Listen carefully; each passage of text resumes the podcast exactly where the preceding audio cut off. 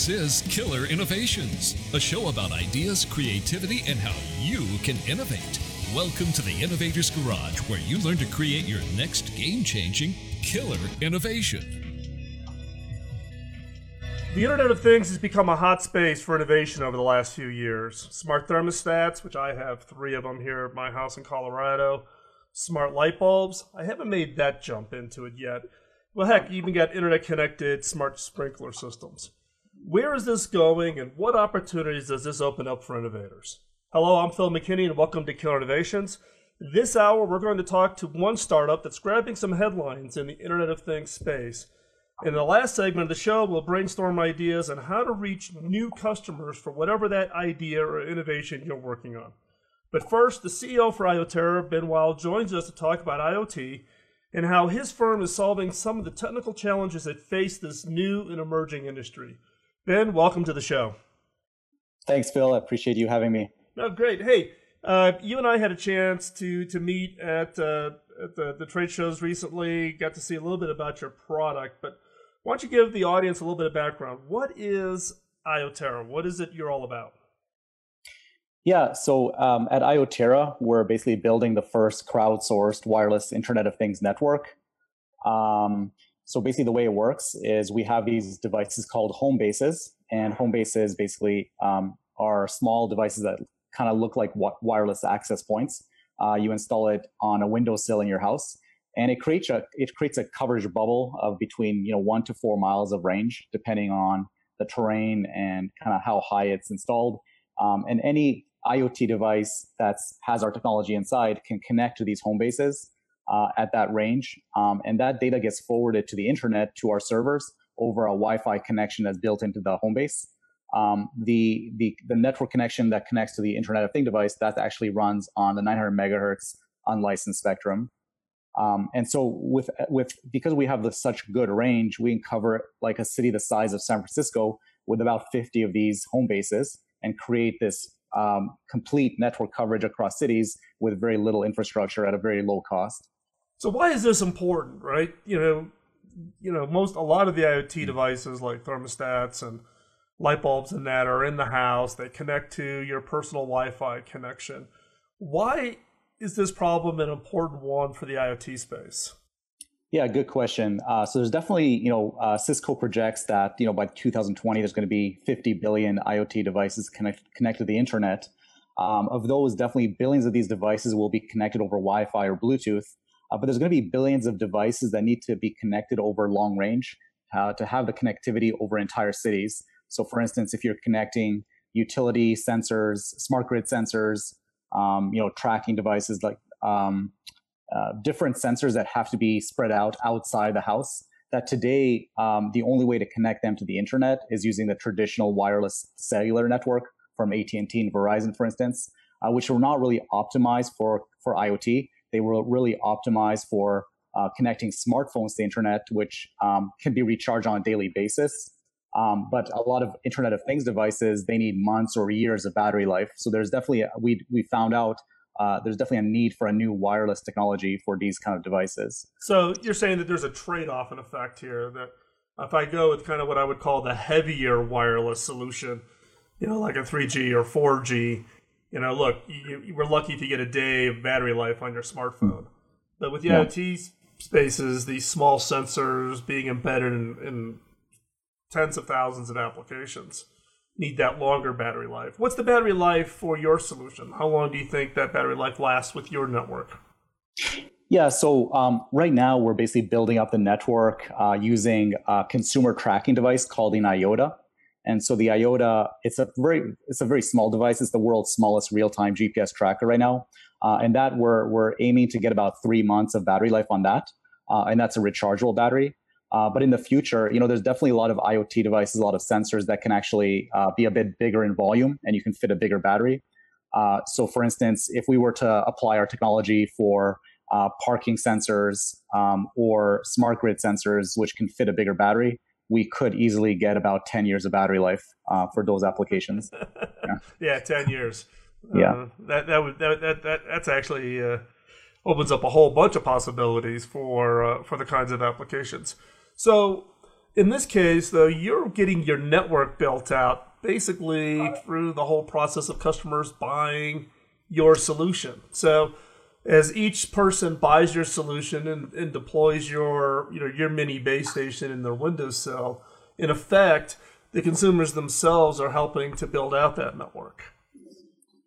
Yeah, definitely. So uh, it's a crowdsourced network. Um, everybody is kind of sharing their bandwidth, um, and by doing that, uh, they're able to actually use other people's bandwidth as well. So for the IOTA, uh, that device is u- being used today for like pet tracking, child tracking, car tracking, and when that when your dog goes out of range of your home base and uh, connects to an, uh, your neighbor's home base, for instance, uh, that's an open network, and everybody benefits by sharing the bandwidth. So, how much bandwidth are we talking about? Is this something consumers should be worried about from the standpoint of I'm plugging this device in, and yeah. you know you've got your your dog tagged with uh, with an IOTA tag, little GPS tracker, and all of a sudden it runs down in front of my house and you use my bandwidth. Is that a big amount of bandwidth, little amount of bandwidth, something consumers should be thinking about? Yeah, so like right now, uh, we take less than about 10 kilobits per second of bandwidth, and which you know, you, like, which uh, is like a rounding error. Exactly. Uh, so you will not even notice any difference in your Wi-Fi speed. Right. Right. And what what are the applications? Uh, you talked about pet tracking and child tracking. Are those the two most popular applications for uh, you know for your solution today? Yeah, uh, we did a Kickstarter campaign last year, and we found out that 60% of our Kickstarter backers uh, purchased our devices for pet tracking and 20% for child tracking. And we had a few customers purchase it for uh, bicycle tracking um, and a few other applications. So, um, in this case, what parents take the little tag, drop it in the little kid's backpack, so they're off to school. They can make sure they they know where they're at, that type of thing. Or yeah, so we yeah, that's definitely two uh, approaches that we've looked at. Um, you know, so we we do have uh, both an iOS and an Android app uh, where the parent can actually look at the app and find the location of the tracker. One very useful feature that we've implemented is actually uh, geofencing. So you can actually draw a boundary around the child's school or around your house and get an alert when your child uh, gets to school and when he comes home as well. So in this case, are you shipping this today, right? You're you're a couple of months into actually shipping product post your uh, your Kickstarter campaign. Yeah, we started uh, slowly rolling out uh, a couple months ago. Uh, we haven't shipped all of our Kickstarter units out, but we will be shipping everything out in the next month or so. And so, why Kickstarter? There, there's kind of this, you know, discussion around, you know, the pros and cons of Kickstarters. There's been a lot of companies who've tried Kickstarter and then take the money and then end up going belly up before they actually ship anything. Why why did you go why did you and your team decide to go Kickstarter for this idea? Yeah, that's a great question. You know, I think even I sometimes question, like, you know, was it a good decision? But I think um, in retrospect, I, I, do believe it was a good decision. Um, I think one thing to, to remember is that with us, um, when we did our Kickstarter campaign, we we raised about two hundred eighty thousand uh, dollars. We had about sixteen hundred backers, and um, the development cycle for a hardware product uh, and the cost involved is way more than the money you raise from Kickstarter. So we got lucky that we were actually able to raise about a million dollars before we did the Kickstarter campaign. And we actually had to use a lot of that money for the development. So if I was a startup company that's building a hardware product that has no funding, um, I would say it's almost impossible to uh, actually develop a hardware product with just the money that you get from Kickstarter, the Kickstarter backers. Yeah, well, having spent ten years of my life at Hewlett Packard, yeah. trying to build, uh, you know, needing to build forty million laptops a year to ship. Yeah. Uh, let me tell you, when when you have to, you know, just to get it in context, right? At HP is 120 billion in revenue, it was 52 billion supply chain. You know, just wow. the commodities, so hard drives, memory, CPUs, etc. And people kind of underestimate the complexity and how hard it really is to uh, to do that. Who who were the funders on the original million dollars that that you raised? Uh, we had one firm called Zenshin Capital in Menlo Park. Okay. Um, yeah, they were the main backers initially. Oh, interesting. And so you raised a million dollars. So you, then you really then use Kickstarter as almost a market validation step. In, yeah. in order to make sure that you could before you actually cut the check to say go build and go manufacture that you actually got some validation in it. Yeah, definitely. I think it's it's two things. One is market validation, and also I think that the second thing is that um, we the by having Kickstarter backers, it puts a lot of pressure on the team to actually deliver the product on time. Whereas if you don't if you don't have real customers, I think that uh, actually you subconsciously uh, don't work as hard. Yeah, I think that's a good point. And when we come back from this commercial break, we're going to pick up on this discussion with Ioterra and learn more about kind of the lessons they've learned as they went through their Kickstarter program and how they get went from their idea to actually take that to a finished product and put that into the marketplace, which is critical phase and an experience that we can all learn from. So stay tuned. We're going to be right back after this commercial break. I'm Phil McKinney, and you're listening to Kill Innovations on the Biz Talk Radio Network.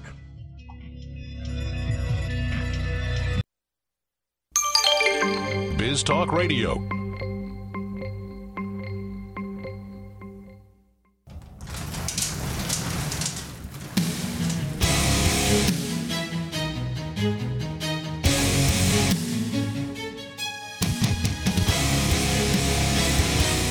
This is Killer Innovations, a show about ideas, creativity, and how you can innovate.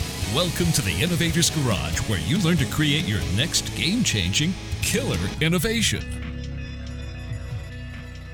Welcome back. This week we're talking about Internet of Things and really how is that turning into being a real hot space for innovation.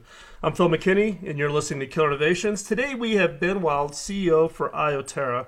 And Ben and I were talking in the first segment about kind of just a little bit of background on Ioterra. We just wrapped up a discussion on the Kickstarter uh, program and about the challenges of being in the hardware space, and that we were lamenting or uh, crying on each other's shoulders on the challenges of uh, being in the hardware biz. But then, given your experience with taking you know this idea and now you're actually starting to ship your your Kickstarter uh, products out to your to your supporters what are some of the lessons learned through that whole process from where you started to where you are today? What what would be some of the things you've learned and some of the challenges you had to overcome? Yeah, good question. So I think uh, initially, like uh, in terms of like preparation for the Kickstarter campaign, I think it takes a lot of time to prepare, and I think you need like about you know one to two months of preparation. Um, really getting some like publicity, some of the media covering uh, your campaign is really important. Um, I think the Kickstarter backers, they, you know, there, has been a lot of projects that have failed and um, there's been some fraud on Kickstarter. So I think they want to, to trust you. So I think having some media coverage um, helps and, um, you know, some prototypes that actually work before you do the Kickstarter campaign is also important. So did you uh, have, did you actually have something up and working before you went into the Kickstarter then? Actually have working yeah. hardware? we had a working prototypes that demonstrated uh, the range that we were achieving with the home bases and the IOTAs. And uh, yeah, so the IOTAs, we were definitely in the prototype stage at that at that point. Well, that's a good point though, but because a lot of the guys in Kickstarter are out there promoting the Kickstarter and they have not built anything. It's a napkin idea, and they're making all these kinds of wild promises. And I look at these things and I go, okay. Just by the way your Kickstarter program is set up, I can tell you've never built hardware before. So definitely, definitely. So, what are some of the other challenges you ran into? Uh, yeah, so after a Kickstarter campaign, you know, once, you know, before Kickstarter, we never really built more than 20 or 30, you know, prototypes. And then after Kickstarter, now we're basically faced with the challenge of building a couple thousands of, of our of hardware devices. Um, and I think that is a big a big step up. And we've had some manufacturing difficulties.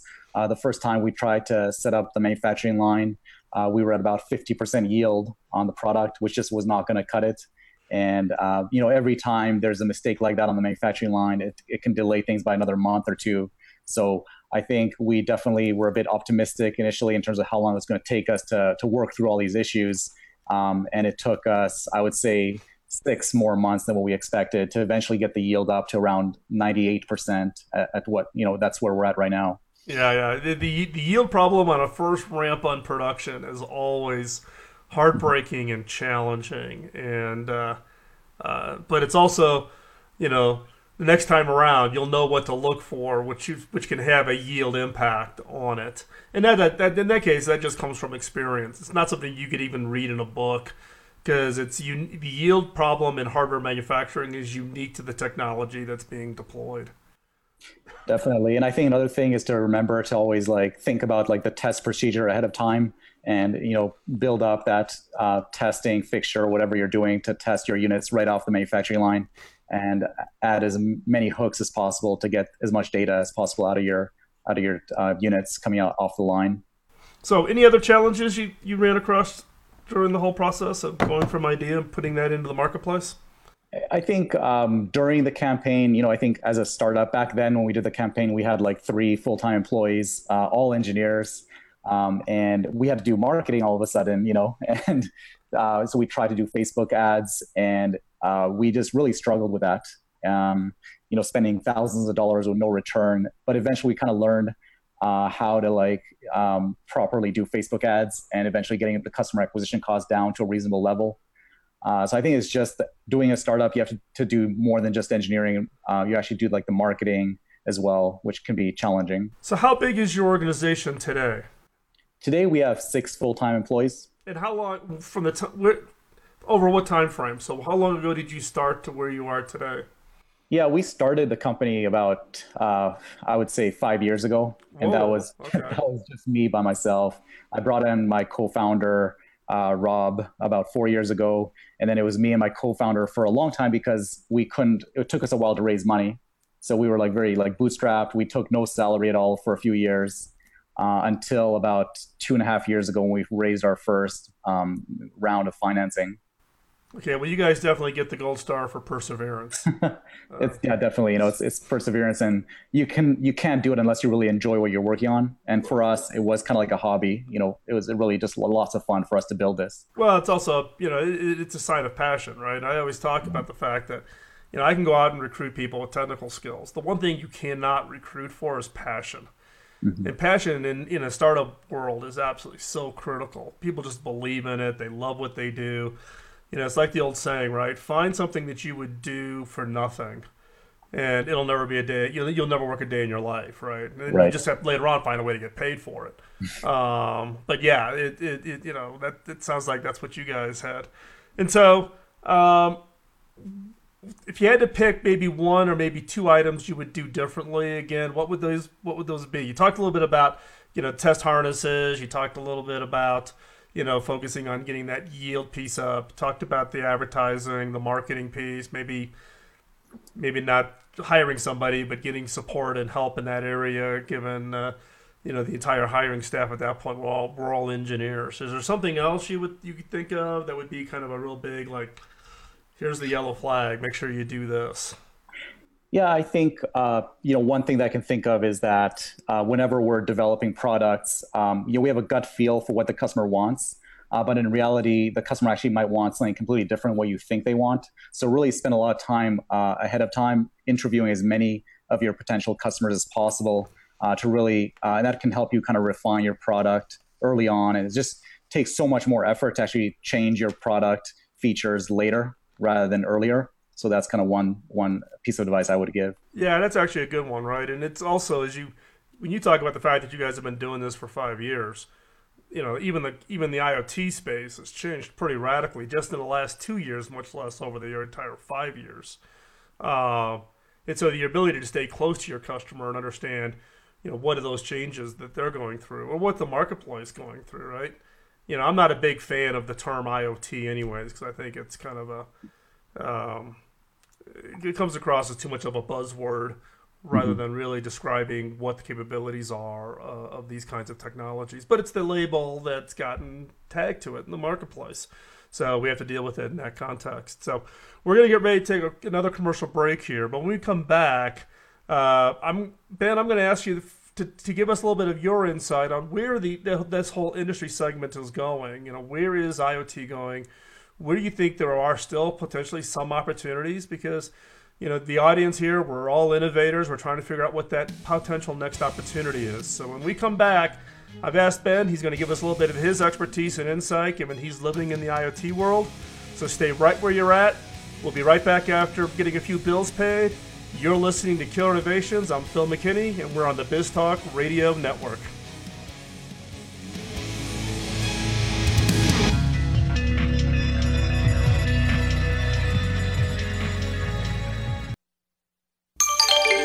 Biz Talk Radio.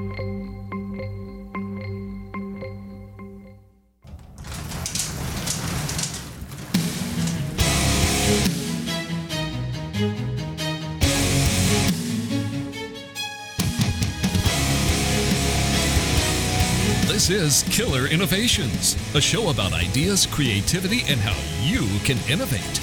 Welcome to the Innovators Garage, where you learn to create your next game changing killer innovation. In this week's show, we're talking about the Internet of Things and how it's really become a, a hotspot for those of us in the innovation game to take a look at. This week, we have the CEO for Ioterra, Ben Wild, joining us. Ioterra started off as a uh, company looking at this whole Internet of Things space, uh, raised some money, and then went off and did a Kickstarter to create basically their solution, which is the series of very, very small GPS tags that can work over very long distances in a network that they are in effect building by actually getting uh, the consumers to buy their platforms and deploy, which helps extend that coverage. So Ben's had that experience of going from him by himself, starting it off on his own, to getting his co-founders in place, to raising his money, to doing his Kickstarter, and is now shipping his product. So uh, you know, so Ben, you've definitely earned your your stripes and your scars in the process of having gone through that experience.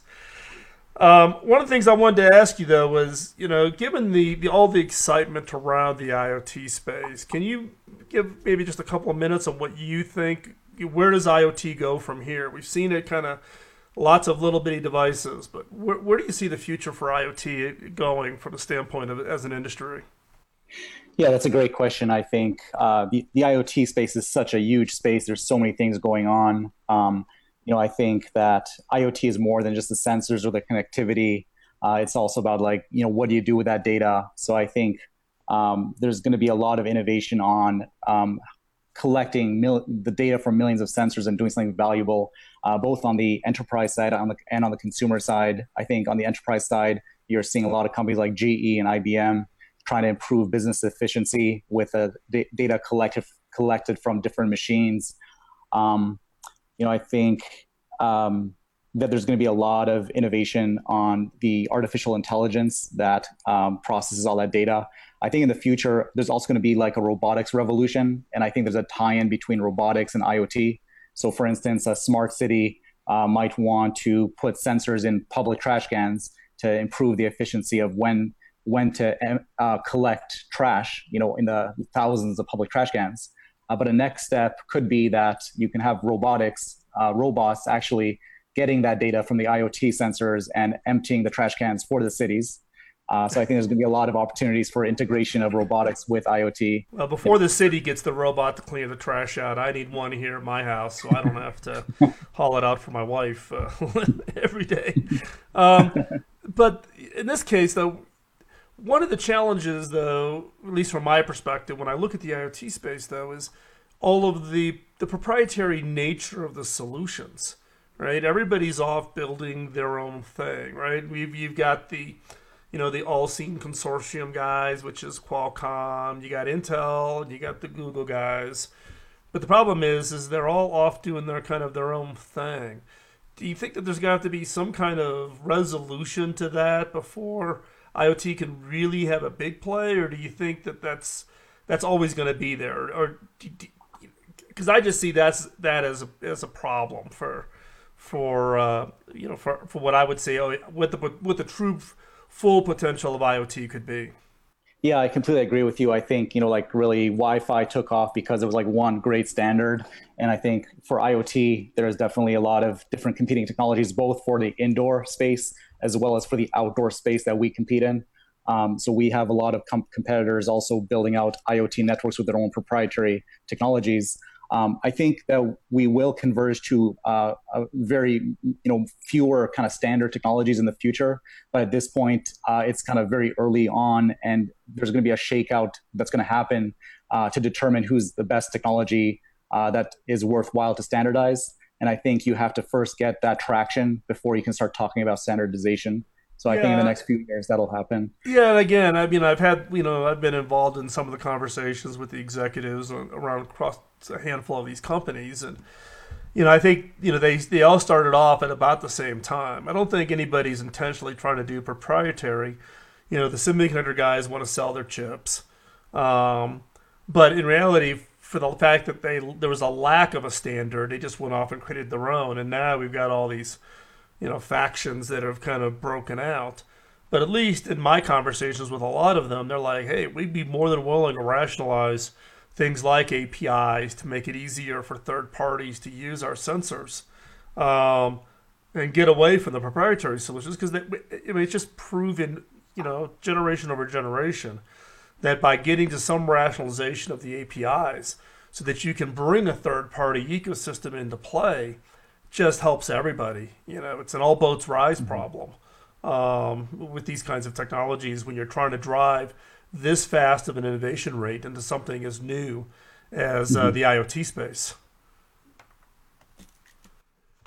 Yeah, definitely. You know, and we looked at like Zigbee technology early on, and we just couldn't never find a technology that fit uh, what we were trying to solve, and that's why we were forced to go with a proprietary solution. Right, because you've always got the trade-off problem, right? You know, Zigbee's great, but um, you know, some people would argue though that the spec for Zigbee is a little too loose, and therefore, you, you know, it's hard for from a reliability standpoint, a consistency standpoint, you know, type of a thing.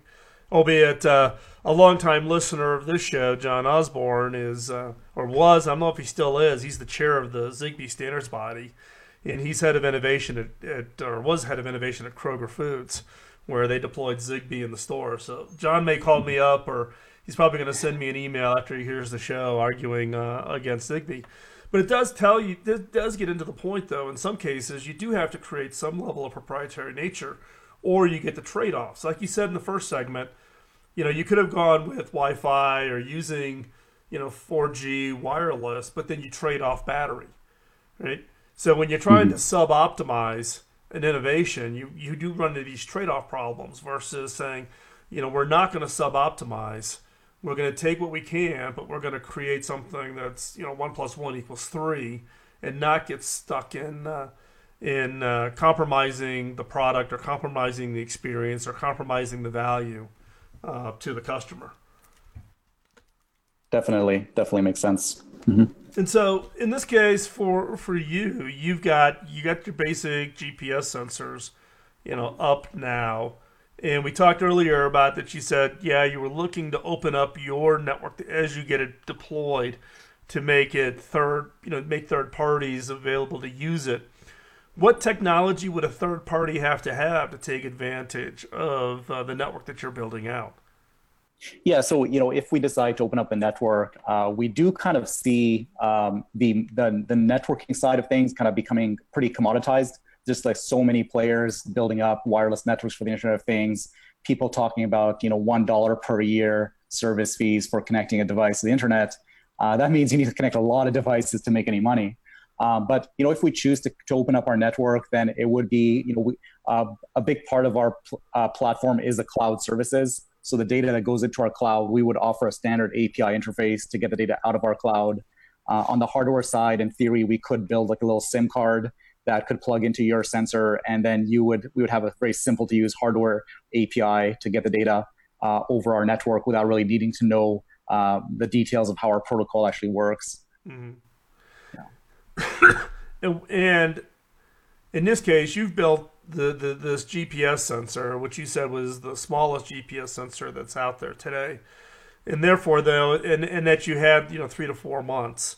Um, but your technology is not tied specifically to the GPS sensor. It could be used for a lot of other things too, correct?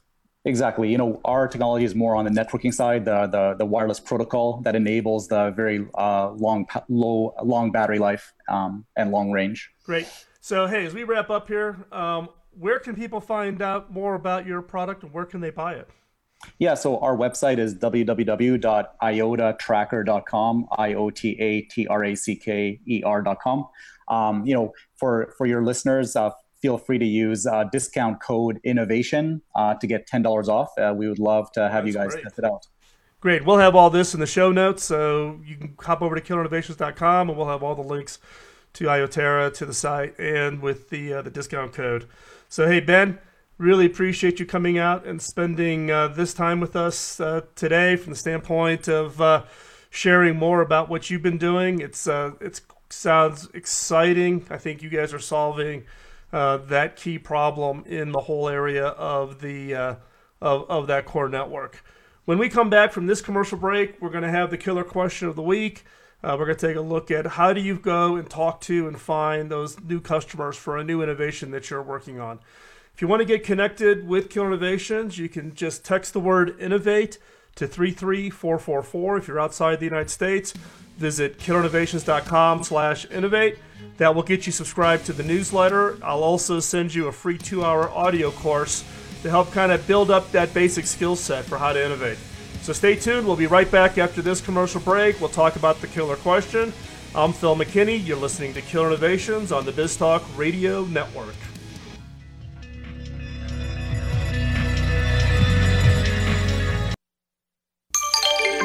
BizTalk Radio.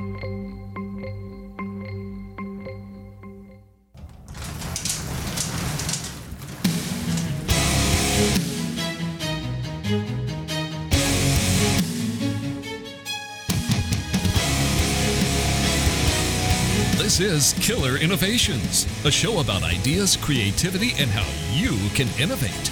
Welcome to the Innovator's Garage, where you learn to create your next game changing killer innovation.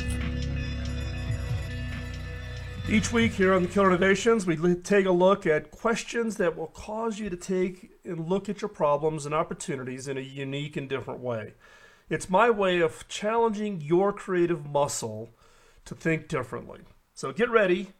This week's killer question is What sales approaches need to be developed to reach new customers? What sales approaches need to be developed to reach new customers? We tend to get caught in this rut of just basically once we've got a process in place of how we manage sales and how we manage the sales funnel, or if you're in the e-commerce world, how you manage your funnel from the standpoint of things like your CRM and automated sales response and your landing pages, or how do you assign quota to your sales guys that are out there physically, you know, you know, banging doors. So this week the challenge is is not to get stuck in that rut, right? And also the question is is what constitutes really a new customer? It may not always be something that you've got with a whole new product. It could be your customers changing. You've got a customer today, but they're changing over time. Customers don't stay the same. So lately, I've been hearing a lot about impending retirement surge, basically the baby boomer. But I'm at the end of the baby boomers, so I'm a boomer. Finally, leaving the workplace and how it's going to change the tech industry. Now, quite honestly, I'm not looking to, to change or leave the uh, the workplace. Right? My wife says I'll be uh, pushing up daisies before I'll uh, before I'll hang up my shingle. Uh, but the combined worth of this market segment of the boomers is $2 trillion. Now, that's a lot of disposable income, and it's a lot of freed up time for those that are retired from, you know, for them to really find new products, new hobbies, new life goals. As I mentioned, the baby boomers, because they represent a truth about general customer bases, they're always in flux. You know, today I'm, I'm a grandfather. Sometime in the future, I may be retired but we're always in flux and you need to be constantly be thinking about how you can modify your sales approach to appeal to your customer as they change through their own life cycles. So when you're looking for ways to reach out to new customers keep in mind that you need to think of them in new ways to reach existing customers as well. An existing customer base still has the potential to change so radically that it can essentially become a new customer for you as their passions and their needs changes. As you're raising your kids, your kids go to college, you're an empty nester, you're later in life, you're retired, etc. Now, I've been very interested in seeing how the healthcare industry responds to this evolution of its existing customers and the influx as people get older, these aging patients dealing with chronic diseases associated with age and poor lifestyle choices. A number of companies have become interested in using technology to support this healthcare by basically reversing the idea of a patient traveling to see a specialist at a specialist office. Now, these companies are in trials around the broad concept of remote telemedicine, or what some people would say telemedicine. A nurse examines a patient while a specialist, perhaps in another city, state, or even country, observes and directs via the video conference. The nurse and the equipment can be stationed either in a local doctor's office or potentially in a mobile clinic. This is a huge boon for a massive section of the American population. Those people who live hundreds or thousands of miles away from specialists but who require frequent appointments and checkups. Now, remote medicine companies have kind of upended this traditional experience of how a patient and a specialist meet and interact. By doing so, they've created a system that has the potential to not only vastly reduce the associated healthcare costs, but also allow a whole new customer group to utilize their service. Now, this also has some challenges. Here in the United States, certain laws do not allow doctors who are licensed in, let's say, one state to provide telemedicine in a different state because they're not licensed in that other state. And so, therefore, um, technology is out there way ahead of the government, the politicians, and all the regulatory challenges. So, when you think, though, about your customer and how your customer changes, here's your sparking points. Here's the questions to think about. How are you currently reaching out to new customers? To what extent do your sales approaches determine who your customers are? Is that a good thing or a bad thing? Do you pre categorize? Do you lump them? Do you label them? Be careful. What would happen if you applied a sales approach that is radically different from the one you currently focus on? Try something new, do something different. So get your idea notebook out. Let's exercise that creative muscle. Set aside 10 to 15 minutes each day. Now, that's not a whole lot of time. And in fact, coming up here, probably sometime in February, I'm going to run a little, I'm going to create a little video to show you how I do this every day, how I put ideas into my idea notebook each and every day. Uh, you've heard me talk about it for quite a while on the show here. Number of you have emailed me on it. I'm to put create a video. I'll post it. I'll try to get it done here sometime in, in, in February so that you can actually see how I do it. But just set aside 10, 15 minutes, even if it's a blank sheet of paper, back of a napkin. But just crank out as many ideas as you can based on this question applied to your business or opportunity. Now, some of you asked, where do these questions come from? This and all of the killer questions that we've shared on this show, particularly since July of last year, come from the book Beyond the Obvious, which is my book, where I share how to use questions to find, rank, and execute on unique, beyond the obvious ideas. Now, the book is available in hardcover, audio, digital, and you can also get it in English and Japanese and Chinese and Portuguese and I, Korean's out now too. Then you can purchase the book at Amazon and Barnes and Noble, physical bookstores, or you can buy it online. You can also purchase it from our store at innovation.tools, and that's a new store that we've set up. We're going to start collecting up the best books, best tools, best best courses um, for people who want to be really top-notch innovators. Now, the one thing I wanted to point out, though, in this case, comes across like I'm promoting and pushing the book. Now, 100% of my author royalties and 100% of the profits from the store go to one of two charities that we support. Pioneer.education, which is building a prototype school in Rwanda to teach graduates how to be entrepreneurs, and then hackingautism.org, where we fund, create, and support opportunities to improve personal, professional lives for people in the autism spectrum. So this is not a moneymaker, but I want to get these tools into your hands to help you go off and create that next great innovation. So go over, check out killerinnovations.com. You can see the show notes. Also, check out BizTalk Radio. You can check out and see where all of the uh, the great shows are at. We'll be back with you um, next week. In the meantime, if you've got somebody who you think's got a great innovation story, drop me a note at phil at killerinnovations.com. Today's show was engineered by Jeremiah. He's done a great job keeping me on track. I'm Phil McKinney. Don't let those innovation critics get you down. We'll talk to you next week. Bye bye. The opinions you hear on Biz Talk Radio are those of the hosts, callers, and guests, and do not necessarily reflect those of this station, Biz Talk Radio, its management, or advertisers. The information on Biz Talk Radio does not constitute a recommendation, offer, or solicitation to buy or sell any product or service. If you have any questions about Biz Talk Radio, contact us at 817 274 1609 or at biztalkradio.com. Biz Talk Radio